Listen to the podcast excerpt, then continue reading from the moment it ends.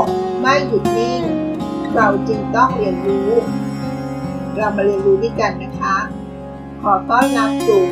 เซอร์วันพอดคาส์ค่ะ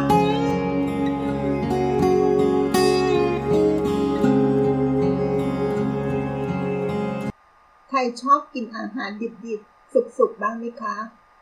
กินดิบเสี่ยงโรคร้าย รู้ไหมคะ ความไม่มีโรคเป็นลาภอันประเสริฐนะคะ แต่สุภาษิตของคำนี้ใครๆก็รู้นะคะ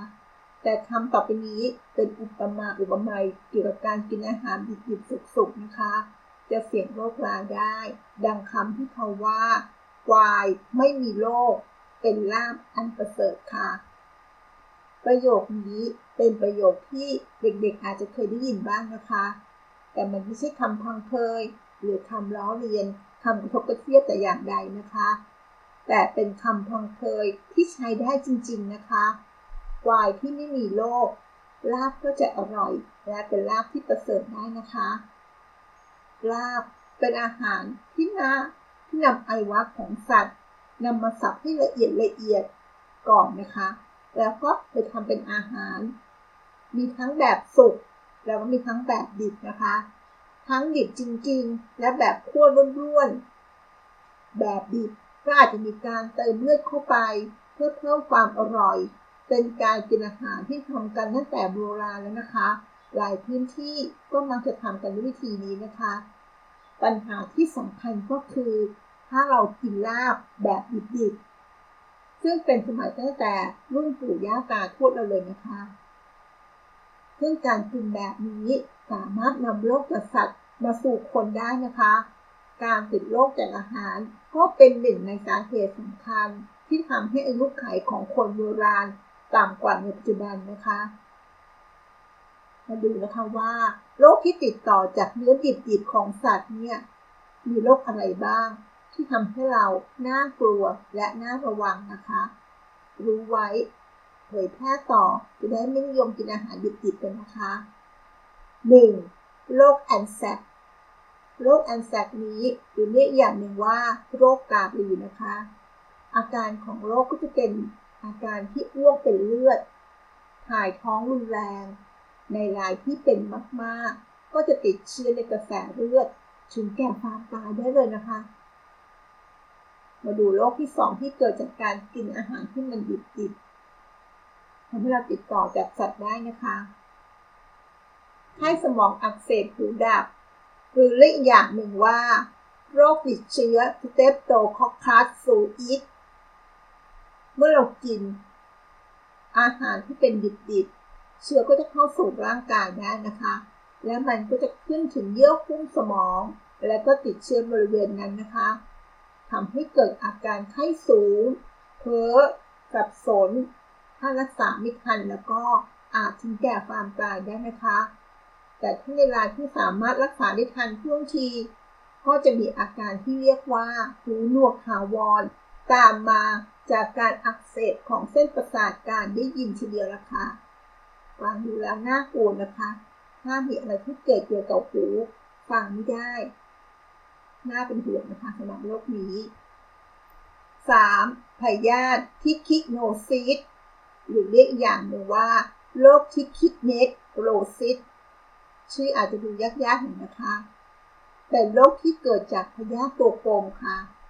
พอบอกว่าเป็นพยาธิบางคนอาจจะรู้สึกเฉยๆไม่ค่อยกลัวนะคะ แต่พยาธิตัวกลมชนิดนี้เมื่อเรากินเข้าไปแล้วเนี่ย มันจะฟักตัวออกมา แล้วก็ใช้ที่กล้ามเนื้อต่างๆของร่างกาย จนทำให้เราปวดรุนแรงทั่วตัวได้นะคะ และในกรณีที่มันไปที่กล้ามเนื้อกระบังลมแล้วก็ อาจทำให้เกิดอาการหายใจไม่ได้ ถึงกับเสียชีวิตได้เลยนะคะมาดูโรคที่ 4 นะคะ โรคติดเชื้อทางเดินอาหาร โรคนี้ก็จะมีอาการเป็นท้องเสีย อาเจียน บางราย ถ้าเป็นหนักอาจจะถ่ายเป็นเลือดนะคะ ถ้าโชคไม่ดี อาการเป็นเยอะแล้วก็ เชื้ออาจจะเข้าสู่กระแสเลือดได้ มีผลถึงขนาดเสียชีวิตแน่เลยนะคะ 5. พยาธิตัวตืด หรือพยาธิตัวเบนเรามักจะพบโรคนี้ในภาคอีสานมากกว่าภาคอื่นๆนะคะ โดยทั่วไปแล้วอาการของโรคพยาธิตัวตืดเนี้ยก็ไม่ค่อยมีอาการรุนแรงมากเพราะเป็นอาการทั่วไปนะคะ 6. โรคพิษสุนัขบ้า ถ้าเรานำเนื้อวัว เนื้อควายที่ตายแบบไม่ทราบสาเหตุมาทานแล้วก็ แล้วไปเจอว่า เนื้องูเนื้อควายเหล่านั้น เกิดสาเหตุจากการตายจากโรคพิษสุนัขบ้า ทั้งคนแล่เนื้อ คนทำอาหาร ไปจนถึงคนกินดิบๆ ก็อาจเสี่ยงต่อการติดเชื้อนี้ได้นะคะ ซึ่งถ้าเป็นและมีอาการสถานการณ์เสนอแล้วก็จะไม่ผ่านก็จะไม่รอดนะคะ ก็จะเสียชีวิตถ้าส่วนใหญ่ มาดูโรคที่ 7 นะคะบูเซลโรซิสหรือเรียกอย่างหนึ่งว่า โรคแท้งติดต่อ เป็นโรคที่สำคัญในสัตว์ เพราะทำให้เกิดการแท้ง แบบไม่ทราบสาเหตุส่วนใหญ่แล้วในคนเราพบไม่บ่อยนะคะ แต่เวลาเป็นก็จะลำบากทีเดียว เพราะอาการจะเป็นไข้ ที่หาสาเหตุไม่พบ มีไข้ ปวดตามตัว ปวดข้อ น้ำหนักลดเป็นสีในตับ ในม้ามกว่าจะหาเจอและรักษาทัน ก็อาจต้องนอนป่วยหลายเดือนทีเดียวค่ะ นั่นก็คืออาการเจ็ดอย่าง หรือโรคเจ็ดอย่างที่ติดต่อจากการกินเนื้อดิบๆของสัตว์ ที่เป็นลักษณะที่ไม่สุกนะคะ เรามาทบทวนกันทั้งว่ามีอะไรบ้างนะคะ สรุปเจ็ดอย่างด้วยกันหรือเจ็ดโรคที่ติดต่อจากการกินเนื้อดิบๆของสัตว์นะคะ 1. โรคแอนแซก หรือเรียกอย่างหนึ่งว่า โรคการี 2. โรคไข้สมองอักเสบหูดับ หรือโรคติดเชื้อเตปโตคอคคัสซูอีฟ 3. พยาธิทริคิโนซิสหรือโรคทริคิเนลโลซิส 4. โรคติดเชื้อทางเดินอาหาร 5. โรคพยาธิตัวตืด 6. โรคพิษสุนัขบ้า และ 7. โรคบูเซลโลซิสหรือโรคแท้งติดต่อ ดังนั้นหากอยากจะกินลาบสดสดลาบดิบดิบลาบเลือดแล้วก็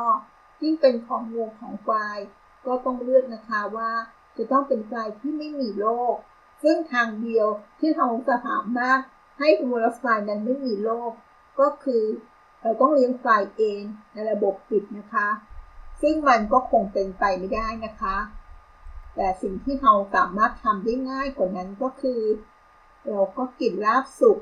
ผ่านความร้อนจัดให้เนื้อสุกเสมอทั่วกันแล้วค่อยมากินจะดีกว่านะคะปลอดภัยกว่าเยอะเลยนะคะ ไม่ต้องห่วงเรื่องเป็นโรคหลากนี้ด้วย รู้แบบนี้แล้ว อย่าลืมนะคะ เปลี่ยนพฤติกรรมและเลี่ยงการกินอาหารดิบ ควรกินอาหารที่ปรุงสุกใหม่เท่านั้นนะคะ เพื่อความปลอดภัยของเราเองนะคะหวังว่าวันนี้เนื้อหาที่มาฝากจะเป็นเรื่องเบาๆเกี่ยวกับสุขภาพ แต่ก็เป็นสิ่งที่นึงต้องคำนึงถึงนะคะ เพราะหลายคนบางที่จะชอบทานอาหารที่มันเป็นเมนูอาหารดิบ มองถึงแต่ความอร่อยอร่อย บางทีจะต้องคิดถึงโรคภัยไข้เจ็บ หรือเชื้อโรคต่างๆ ที่มันติดต่อมากับทางสัตว์ได้นะคะ อย่างที่บอก วายไม่มีโรคเป็นลาบอันประเสริฐค่ะ หวังว่าหลังจากนี้เราจะทานอาหารที่สุกใหม่ ถ้าเป็นลาบก็จะเป็นลาบที่สุกแล้วก็ปรุงให้สุกทั่วกันนะคะ อย่างนี้ปลอดภัยแน่นอน